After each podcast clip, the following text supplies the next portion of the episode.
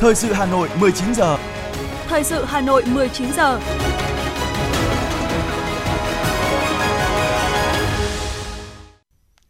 Kính chào quý vị, chào các bạn. Bây giờ là chương trình thời sự của Đài Phát thanh Truyền hình Hà Nội, phát trực tiếp trên sóng phát thanh tần số FM 90 MHz. Chương trình tối nay Chủ nhật ngày 17 tháng 7 năm 2022 có những nội dung chính sau đây. Hướng tới kỷ niệm 75 năm Ngày Thương binh Liệt sĩ, Thủ tướng Chính phủ Phạm Minh Chính và đoàn công tác đã tới dân hương, dân hoa tại Nghĩa trang Liệt sĩ tỉnh Hậu Giang. Lãnh đạo thành phố Hà Nội và Bộ Công an dự lễ khánh thành tượng đài Công an Nhân dân vì dân phục vụ tại phố Trần Nhân Tông, Hà Nội. Các cấp chữ thập đỏ triển khai nhiều hoạt động tri ân người có công. Bảo hiểm xã hội thành phố công bố danh sách 150 đơn vị nợ động bảo hiểm với tổng số nợ là hơn 92 tỷ đồng. Phần tin thế giới có những thông tin Iran tiếp tục bổ sung 61 công dân Mỹ vào danh sách trừng phạt. Canada áp dụng trở lại quy định xét nghiệm COVID-19 ngẫu nhiên đối với hành khách quốc tế. Hàng không Tây Ban Nha vẫn hỗn loạn do đình công kéo dài. Sau đây là nội dung chi tiết. Thưa quý vị và các bạn, trong chương trình làm việc tại Hậu Giang vào sáng nay, Ủy viên Bộ Chính trị, Thủ tướng Chính phủ Phạm Minh Chính làm việc với Ban Thường vụ tỉnh ủy Hậu Giang về kết quả thực hiện nhiệm vụ trọng tâm năm 2021 và 6 tháng đầu năm 2022, định hướng nhiệm vụ trọng tâm 6 tháng cuối năm 2022 của tỉnh Hậu Giang. Phát biểu ý kiến tại buổi làm việc, Thủ tướng Phạm Minh Chính gợi mở một số nhiệm vụ giải pháp chủ yếu mà tỉnh Hậu Giang cần thực hiện. Theo đó, Hậu Giang phải tiếp tục triển khai hiệu quả công tác phòng chống dịch COVID-19, tạo điều kiện thuận lợi nhất cho phục hồi phát triển kinh tế xã hội, thúc đẩy công tác quy hoạch để tạo không gian phát triển mới, có cơ chế chính sách để thu hút và sử dụng có hiệu quả các nguồn lực cho đầu tư phát triển, thúc đẩy giải ngân vốn đầu tư công, đẩy mạnh chuyển dịch cơ cấu kinh tế, thu hút đầu tư vào sản xuất, công nghiệp, năng lượng, công nghiệp thực phẩm, logistics và du lịch. Trong đó, song song với phát triển kinh tế, phải chú trọng giữ gìn, phát triển văn hóa, bảo vệ môi trường và tài nguyên thiên nhiên.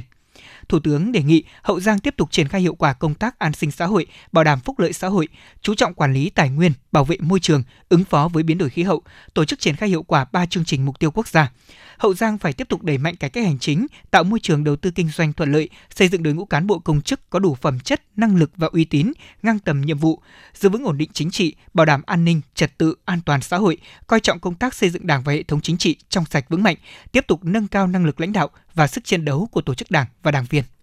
nhân chuyến công tác tại Hậu Giang và kỷ niệm 75 năm Ngày Thương binh Liệt sĩ, ngày 27 tháng 7 năm 1947, ngày 27 tháng 7 năm 2022, Thủ tướng Phạm Minh Chính và đoàn công tác đã tới dân hương, dân hoa tại Nghĩa trang Liệt sĩ tỉnh Hậu Giang. Sau lễ dân hương, hoa tưởng niệm tại tượng đài anh linh của các anh hùng liệt sĩ, Thủ tướng và các đại biểu đã đến thắp hương ở từng phần mộ liệt sĩ tại Nghĩa trang. Nhân dịp này, Thủ tướng cũng đã đến thăm hỏi, động viên và tặng quà mẹ Việt Nam anh hùng Trần Thị Tơ, 84 tuổi, có chồng và hai con là liệt sĩ ở xã Lương Tâm, huyện Long Mỹ, thăm hỏi, tặng quà bà Nguyễn Ngọc Trinh, đảng viên 55 tuổi Đảng, sinh năm 1939, cán bộ bị địch bắt tù đầy trong thời kỳ kháng chiến, hiện sinh sống tại phường 5, thành phố Vị Thanh. Thủ tướng Phạm Minh Chính khẳng định Đảng, Nhà nước, nhân dân luôn ghi nhớ công lao, sự hy sinh của các thương bệnh binh, các liệt sĩ, những người có công với cách mạng, mong muốn mẹ Việt Nam anh hùng Trần Thị Tơ và đảng viên Nguyễn Ngọc Trinh giữ gìn sức khỏe, tiếp tục giáo dục con cháu và động viên bà con địa phương giữ gìn và phát huy truyền thống cách mạng,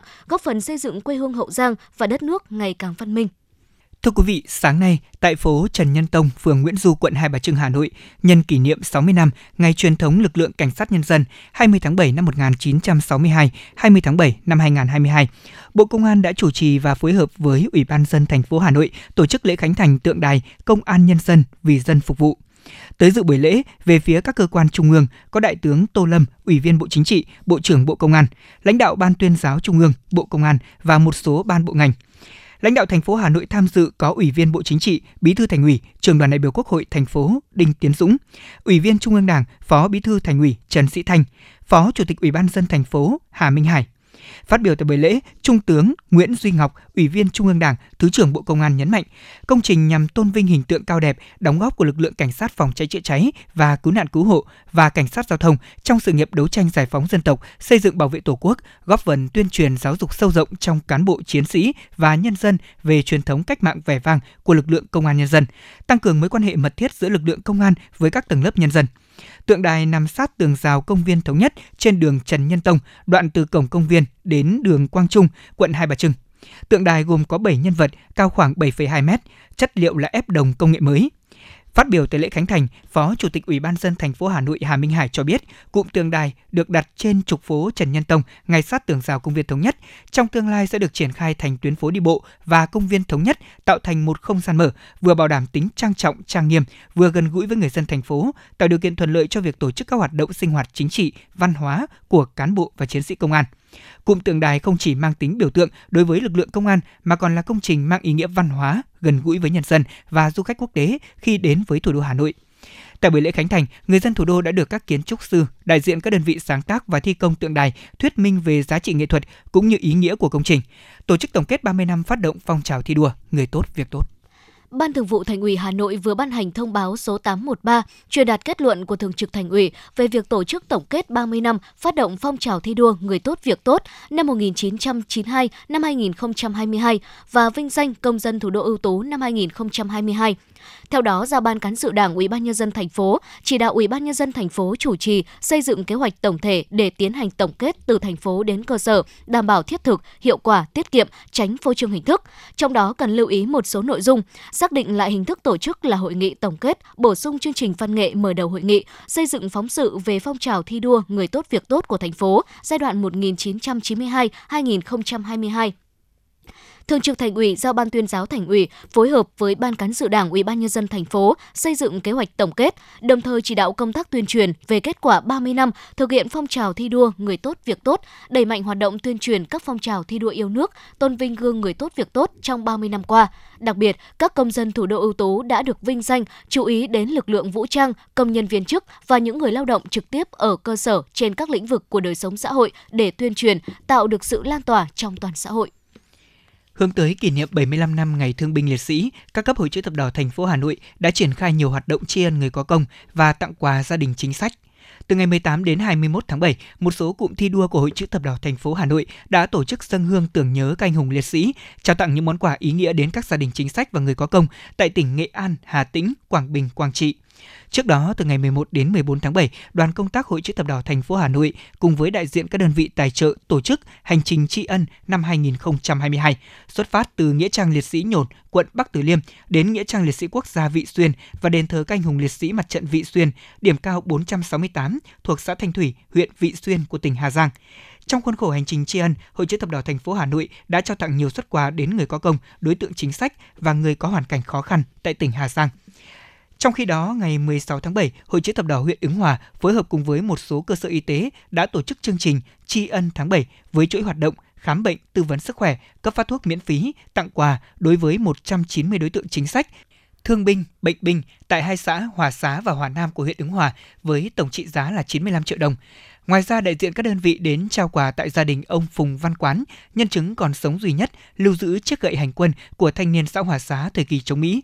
Ngoài ra, Hội chữ thập đỏ huyện Sóc Sơn cũng phối hợp cùng với các đơn vị chức năng hỗ trợ và chăm sóc sức khỏe cho 300 đối tượng chính sách. Nhân dịp kỷ niệm 75 năm Ngày Thương binh Liệt sĩ, quận Hoàn Kiếm đã tổ chức lễ dân hương các anh hùng liệt sĩ. Trong không khí linh thiêng tại Nghĩa trang Liệt sĩ Ngọc Hồi, nơi an nghỉ của gần 1.300 liệt sĩ, các đại biểu đã đặt vòng hoa, dân hương tưởng nhớ, bày tỏ lòng thành kính tri ân các anh hùng liệt sĩ đã hy sinh bảo vệ độc lập, toàn vẹn lãnh thổ của Tổ quốc, hạnh phúc của nhân dân. Đây là hoạt động truyền thống thể hiện đạo lý uống nước nhớ nguồn, đền ơn đáp nghĩa do quận Hoàn Kiếm tổ chức nhằm thiết thực kỷ niệm 75 năm Ngày Thương binh Liệt sĩ. Bên cạnh nhiều chính sách quan tâm, chăm lo chu đáo cho gia đình chính sách, người có công luôn được chú trọng thực hiện rộng khắp tại các cấp các ngành trên địa bàn quận. Thưa quý vị và các bạn, theo lãnh đạo Sở Lao động Thương binh và Xã hội Hà Nội cho biết, trên địa bàn thành phố hiện có gần 800.000 người có công, bằng gần 10% tổng số người có công của cả nước. Trong đó có gần 82.000 người đang hưởng trợ cấp ưu đãi hàng tháng, hơn 700.000 người là người hoạt động kháng chiến, cựu thanh niên sung phong, cựu chiến binh, hưởng trợ cấp ưu đãi một lần. Tri ân người có công, thành phố Hà Nội luôn thực hiện đầy đủ và kịp thời các chế độ chính sách dành cho các mẹ Việt Nam anh hùng, các thương bệnh binh, các anh hùng liệt sĩ đã công hiến hy sinh cho nền độc lập tự do của dân tộc. Nhân kỷ niệm 75 năm Ngày Thương binh Liệt sĩ, phóng viên Như Hoa có cuộc phỏng vấn với ông Hoàng Thành Thái, Phó Giám đốc Sở Lao động Thương binh Xã hội Hà Nội về những hoạt động chăm lo chính sách cho người có công năm 2022. Kính mời quý vị và các bạn cùng nghe.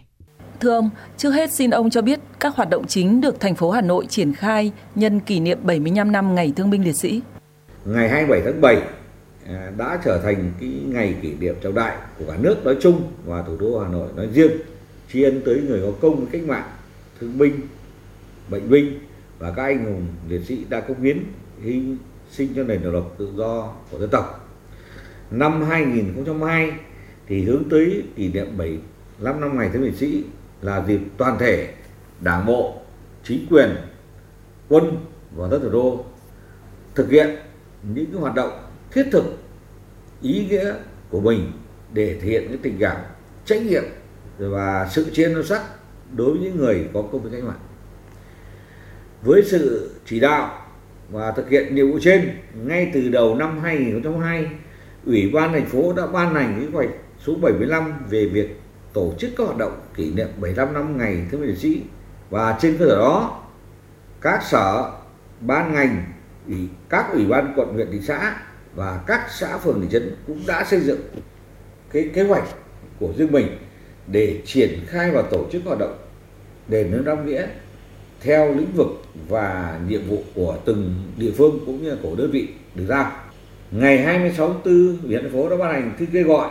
và ủng hộ quỹ đền ơn đáp nghĩa. Năm 2002 thì Sở Lao động Thương binh Xã hội cũng đã có nhiều văn bản để hướng dẫn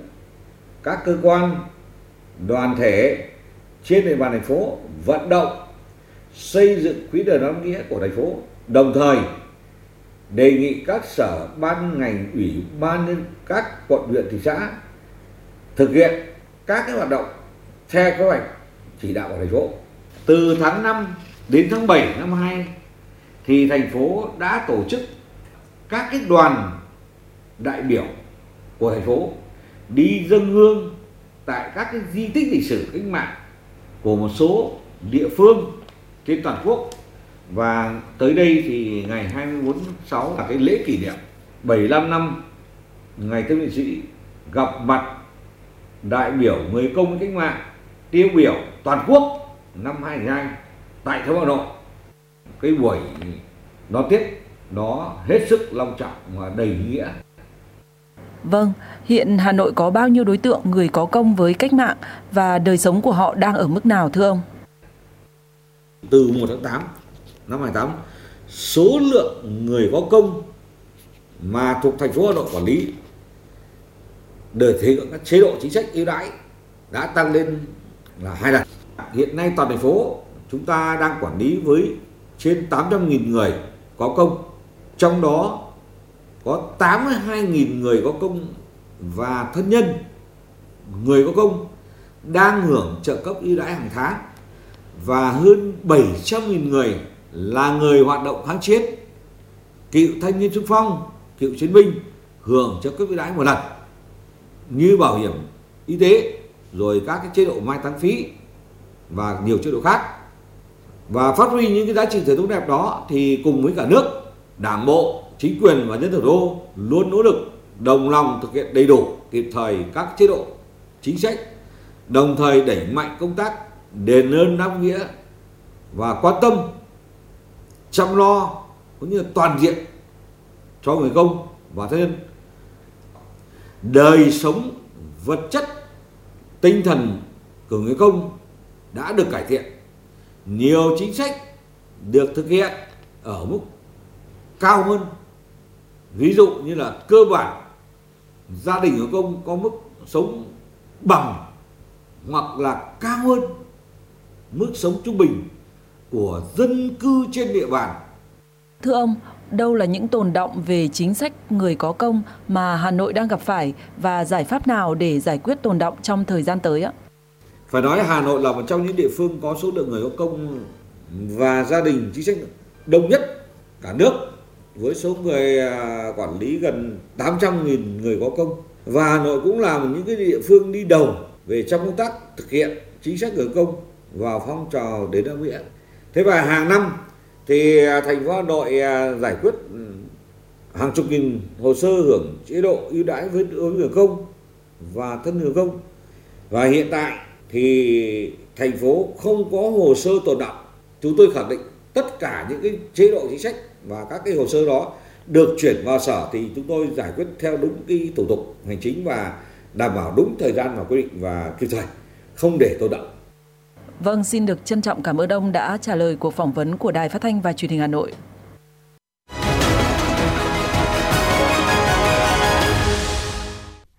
Thưa quý vị và các bạn, tại phiên chất vấn và trả lời chất vấn của kỳ họp thứ 7 Hội đồng Nhân dân thành phố khóa 16, các đại biểu đã phản ánh tình trạng nhiều dự án chậm triển khai, đồng thời đề nghị các sở ngành đơn vị địa phương giải trình rõ trách nhiệm có liên quan, đồng thời nêu rõ lộ trình giải pháp tháo gỡ. Nêu câu hỏi tại phiên chất vấn, nhiều đại biểu cho biết ngay sau khi thành phố thành lập Ban chỉ đạo phòng chống tham nhũng thủ đô, Ban chỉ đạo đã giao thành lập tổ giám sát các công trình chậm triển khai, nhưng đến nay vẫn có nhiều dự án dù chậm triển khai nhưng chưa bị thu hồi. Các đại biểu đề nghị lãnh đạo các sở ngành địa phương cần làm rõ công tác giám sát, trách nhiệm của các đơn vị có liên quan đối với dự án chậm triển khai. Đại biểu Phạm Hải Hoa cho biết, cụm công trình xây dựng cụm đầu mối liên mạc là công trình có vai trò đặc biệt quan trọng trong việc tưới tiêu thoát nước của thủ đô. Theo quyết định, dự án sẽ hoàn thành trong giai đoạn 2018-2020 nhưng đến nay vẫn chưa hoàn thành. Dự án xây dựng cụm công trình đầu mối liên mạc ờ, giai đoạn 1 Dự án thì cũng ờ, theo kế hoạch thì cũng dự kiến được triển khai và hoàn thành của giai đoạn 2018-2020. Tuy nhiên theo tôi biết thì đến hiện tại thì do thay đổi cái hình thức đầu tư cho nên đến thời điểm này thì dự án chưa được triển khai. À, xin đề nghị đồng chí giám đốc Sở Nông nghiệp Phát triển nông thôn cũng cho biết là nguyên nhân tại sao thế và dự án thì có được tiếp tục triển khai tiếp không và nếu và đến bao giờ thì và nếu triển khai thì đến bao giờ dự án được triển khai để góp phần hoàn thiện cái hệ thống tưới tiêu và thoát nước của, của thành phố Hà Nội. Trả lời chất vấn về dự án trạm bơm liên mạc, Giám đốc Sở Nông nghiệp và Phát triển Nông thôn Chu Phú Mỹ cho biết, trạm có nhiệm vụ tiêu thoát nước từ nội đô, huyện Đan Phượng, Hoài Đức, sông Hồng, lấy nước tưới từ sông Hồng cung cấp cho hệ thống sông Nhuệ, gồm các quận huyện Nam Tử Liêm, Bắc Tử Liêm, Hoài Đức, Hà Đông, Thanh Trì, Thanh Oai, Thường Tín, Phú Xuyên và Ứng Hòa. Và xác định đây là công trình ờ, hết sức quan trọng. Lên từ giai đoạn 10, 10 20 thì ờ, Sở Nông nghiệp Trưởng thôn đề xuất của thành phố là đầu tư xây dựng sẽ có này càng sớm càng tốt À, và dự án cũng đã được à, hoàn tất hồ sơ chuẩn bị à, triển khai thi công theo hình thức BT và dự kiến với là khoảng là 19 thi công được. Thì tuy nhiên là do chính phủ dừng lại cái dự án BT nên dự án hiện nay là không được triển khai nữa. Và thấy được tầm quan trọng của dự án thì Sở Nông nghiệp Phát triển nông tôi tiếp tục đề nghị thành phố là cho đầu tư và quay trung hạn giai đoạn 21 26 thì hiện nay thì dự án là giao cho ban quản lý công trình hạ tầng nông thôn làm chủ đầu tư và sở nông nghiệp phát triển nông thôn thì cũng được giao là nhiệm vụ ờ, xây dựng chủ trương đầu tư và hiện nay thì chủ trương đầu tư đã gửi sở đầu tư thẩm định để trình ủy thành phố sớm phê duyệt để triển khai làm rõ thêm về dự án ở 148 Giảng Võ, quận Ba Đình, Phó Chủ tịch Ủy ban nhân dân thành phố Hà Nội Dương Đức Tuấn cho biết, khu đất 148 Giảng Võ Ba Đình đã có chủ trương đầu tư chuyển đổi đầu tư làm trung tâm dịch vụ thương mại văn hóa, được chính phủ phê duyệt và gắn với chủ trương đầu tư trung tâm triển lãm, khu đô thị mới ở Đông Anh. Vừa qua, thành phố Hà Nội đã chấp thuận đầu tư với Trung tâm Hội trợ Triển lãm Đông Anh. Đối với ô đất 148 Giảng Võ, thành phố đã phê duyệt chủ trương đầu tư với khoảng 10 tòa nhà chung cư trên ô đất 6,8 ha tại số 148 Giảng Võ. Mặc dù xác định ô đất này là điểm nhấn, song trên cơ sở chỉ đạo của chính phủ, Ủy ban nhân dân các bộ ngành, dư luận, thành phố đã có quyết định thu hồi dự án để nghiên cứu một dự án phù hợp hơn. Phó Chủ tịch Ủy ban dân thành phố Hà Nội Dương Đức Tuấn cho biết. Thì thời gian vừa qua thì ờ, dưới sự quyết liệt của thành ủy, ủy ban thành phố thì chúng ta cũng đang ờ, cũng ờ, chỉ đạo trong việc mà định hướng lại cái quy hoạch chi tiết 1 phần 500. Theo đó là đến thời điểm này thì ờ, nhà đầu tư cũng trên cơ sở tổng hợp các cái pháp luật có liên quan thì cũng đề xuất là sẽ không thực hiện cái mô hình giải pháp về cái quy hoạch chi tiết 1 500 10 tòa 50 tầng nữa. Thế và sẽ chuyển sang một cái chức năng mà Thủ tướng Chính phủ cũng như thành phố đã xác định trước đó từ từ trước rồi. Đó là đó là trung tâm thương mại dịch vụ văn hóa và chỉ đề xuất cái, các cái chức năng ờ, hỗn hợp như là khách sạn, văn phòng, thương mại để đảm bảo ờ, một cái chỉ tiêu quy hoạch kiến trúc phù hợp. Thì trên cơ sở này thì thời gian tới là Ủy ban thành phố cũng sẽ chỉ đạo là điều chỉnh tổng thể quy hoạch chi tiết 1 phần 500 để đưa về đúng cái chức năng là trung tâm thương mại, dịch vụ văn hóa phục vụ ờ, là một cái điểm nhấn phù hợp cho cái khu vực tại phường Giảng Võ, quận Ba Đình hài hòa với việc cải tạo xây dựng lại khu tập thể Giảng Võ, rồi khu vực cảnh quan hồ Giảng Võ, các cái khu như là uh, xung quanh như đường Giảng Võ, đường Xuyên Tâm cũng như gần cái vành đai 1 liên quan tới trục đường Ngọc Khánh. Thì trên cơ sở đó là cũng sẽ điều chỉnh lại quy mô để phục vụ các cái chức năng trong đó có cả chức năng ờ, phục vụ ờ, cộng đồng Đối với ô đất 31, 33, 35 phố Lý Thường Kiệt, Phó Chủ tịch Ủy ban nhân dân thành phố Hà Nội Dương Đức Tuấn cho biết đây là khu vực Ủy ban nhân dân thành phố đã có quyết định giao cho ngân hàng SHB, tập đoàn TNT. Theo quy hoạch phân khu đô thị quận Hoàn Kiếm, khu vực phố Pháp Cổ, chung cư cũ thì công trình chỉ cao 8 tầng. Song đây là ô đất có vị trí quan trọng, chủ đầu tư có đề xuất xây dựng 14 tầng. Bộ Xây dựng và thành phố Hà Nội đã có thỏa thuận thống nhất đây là khu vực có điểm nhấn, song thành phố cũng thống nhất không được ở tại dự án này. Sau khi xin ý kiến của các đơn vị có liên quan, Hà Nội dự kiến hai phương án. Trong đó, phương án 1, nếu đồng ý các quy định hiện hành thì có thể xây luôn 8 tầng. Phương án 2, xem xét đồ án thiết kế đô thị trên phố Lý Thường Kiệt để quyết định phương án quy hoạch cho phù hợp với thực tiễn.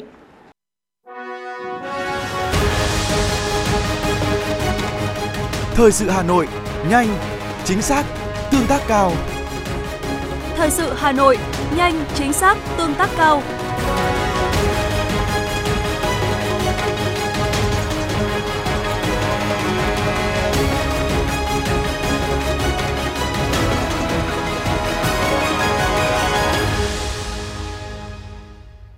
Tiếp tục là phần tin. Thưa quý vị và các bạn, Bảo hiểm xã hội thành phố Hà Nội công bố danh sách 150 đơn vị sử dụng lao động trên địa bàn thành phố có số nợ động bảo hiểm xã hội, bảo hiểm y tế, bảo hiểm thất nghiệp lớn, thời gian từ 6 đến 24 tháng với tổng số nợ là hơn 92 tỷ đồng.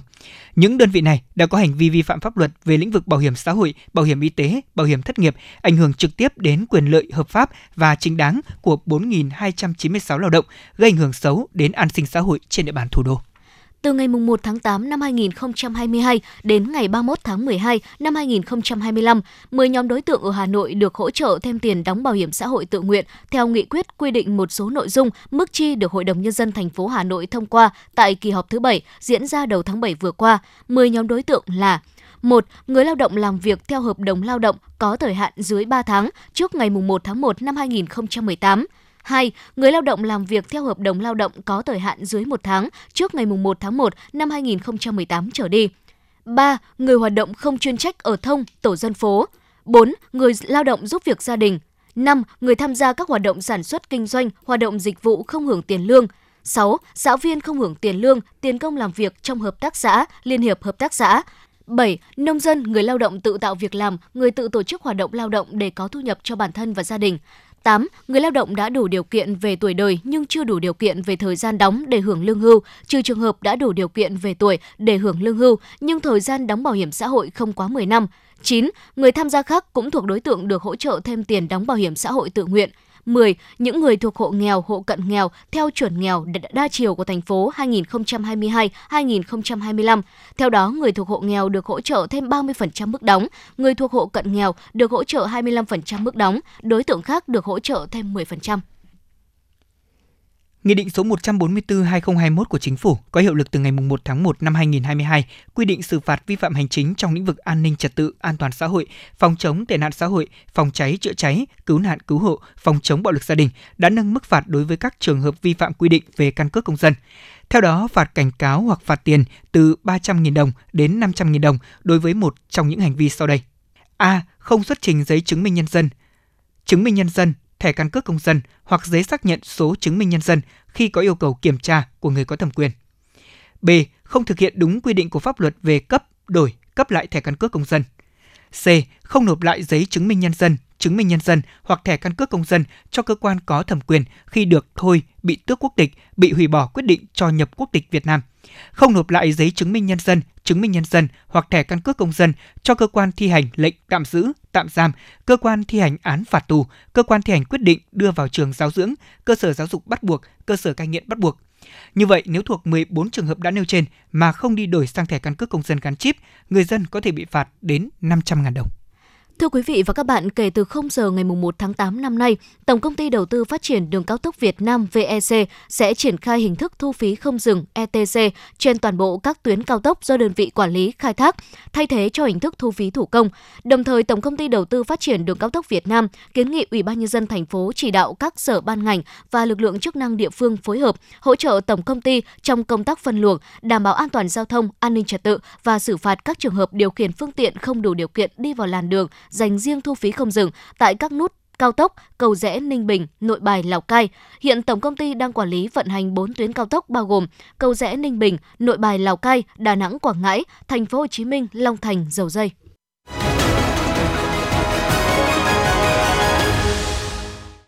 Xin được chuyển sang phần tin thế giới. Thưa quý vị và các bạn, Iran đã bổ sung 61 công dân Mỹ vào danh sách trừng phạt. Trong số này thì có nhiều cựu quan chức cấp cao dưới thời cựu Tổng thống Mỹ Donald Trump như là ông Mike Pompeo. Lệnh trừng phạt quy định cơ quan chính phủ Iran có quyền tịch thu tài sản của các cá nhân trong danh sách phạm vi lãnh thổ của nước này. Tuy nhiên thì theo giới quan sát, động thái của Tehran chỉ mang tính tượng trưng do những người trong diện trừng phạt rất ít có khả năng có tài sản tại Iran. Hội đồng Bảo an Liên Hợp Quốc đã nhất trí yêu cầu các nước thành viên cấm chuyển giao vũ khí cho Haiti, nơi dung chuyển bởi bạo lực băng đảng gây chết người. Nghị quyết của Hội đồng Bảo an Liên Hợp Quốc do Mỹ và Mexico đưa ra đã được nhất trí thông qua. Ít nhất 10 người đã thiệt mạng và 2 người bị thương trong một vụ tấn công vũ trang do các phần tử ly khai thực hiện tại vùng cực đông Papua của Indonesia vào ngày hôm qua 16 tháng 7. Vụ việc diễn ra vài ngày sau các cuộc biểu tình phản đối một luật mới. Hầu hết thì các nạn nhân, tất cả đều là nam giới, là người nhập cư từ các hòn đảo khác của Indonesia. Đây cũng là vụ tấn công gây thương vong nhiều nhất trong những năm gần đây. Trong bối cảnh số ca mắc mới COVID-19 gia tăng trở lại, Indonesia đã tái áp đặt quy định đeo khẩu trang tại các không gian trong nhà lẫn ngoài trời. Nhà chức trách Indonesia kêu gọi người dân nhận thức rõ tình hình hiện tại, đồng thời nhấn mạnh việc tuân thủ tốt quy định phòng chống dịch là một trong những biện pháp quan trọng nhằm đối phó với làn sóng dịch thứ tư tại nước này. Để phòng tránh làn sóng dịch COVID-19 tiếp theo thì Canada sẽ áp dụng trở lại quy định xét nghiệm COVID-19 ngẫu nhiên đối với hành khách quốc tế. Theo đó, hành khách đã được tiêm phòng đầy đủ hai liều vaccine phòng COVID-19 vẫn có khả năng phải xét nghiệm ngẫu nhiên. Việc xét nghiệm này sẽ được tiến hành tại các địa điểm gần sân bay như ở các hiệu thuốc. Đến ngày 15 tháng 7, Mỹ đã ghi nhận 1.814 trường hợp mắc bệnh đậu mùa ở 45 bang, theo dữ liệu mới nhất của Trung tâm Kiểm soát và Phòng ngừa Dịch bệnh nước này. Các chuyên gia cảnh báo giới chức Mỹ cần tích cực hơn trong việc ngăn chặn căn bệnh này để tránh lặp lại những sai lầm trong đại dịch COVID-19. Nhiều du khách đến hoặc đi từ Tây Ban Nha trong ngày 15 tháng 7 đã phải đối mặt với tình trạng hoãn hủy chuyến bay khi cuộc đình công của các nhân viên hãng EasyJet tiếp tục kéo dài, trong khi Romania bắt đầu cuộc đình công ngày đầu tiên. Các công đoàn đại diện cho người lao động cho biết là tính đến chiều ngày 15 tháng 7, tại Tây Ban Nha đã có 28 chuyến bay bị hủy và 123 chuyến bay bị hoãn gần 2 phần 3 dân số Trung Quốc, tương đương trên 900 triệu người, đang phải hứng chịu đợt nắng nóng kỷ lục cả tháng nay và theo dự báo còn kéo dài trong nhiều tuần tới. Nhiệt độ 40 độ C, thậm chí ngoài mặt đường nhựa, nhiệt độ lên tới từ 50 tới 60 độ C không còn là chuyện hiếm. Còn nhiệt độ cao nhất tại một số khu vực thuộc các tỉnh Hà Bắc và Vân Nam là 44 độ C.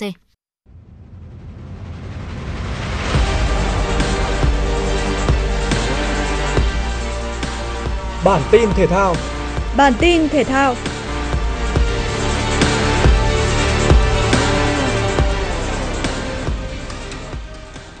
Sau hành trình tại giải U19 Đông Nam Á 2022, đội tuyển U19 Việt Nam đã rời Indonesia để trở về nước. Các cầu thủ sẽ được nghỉ ngơi trong 5 ngày và sẽ hội quân trở lại vào ngày 22 tháng 7 tới tại Hà Nội.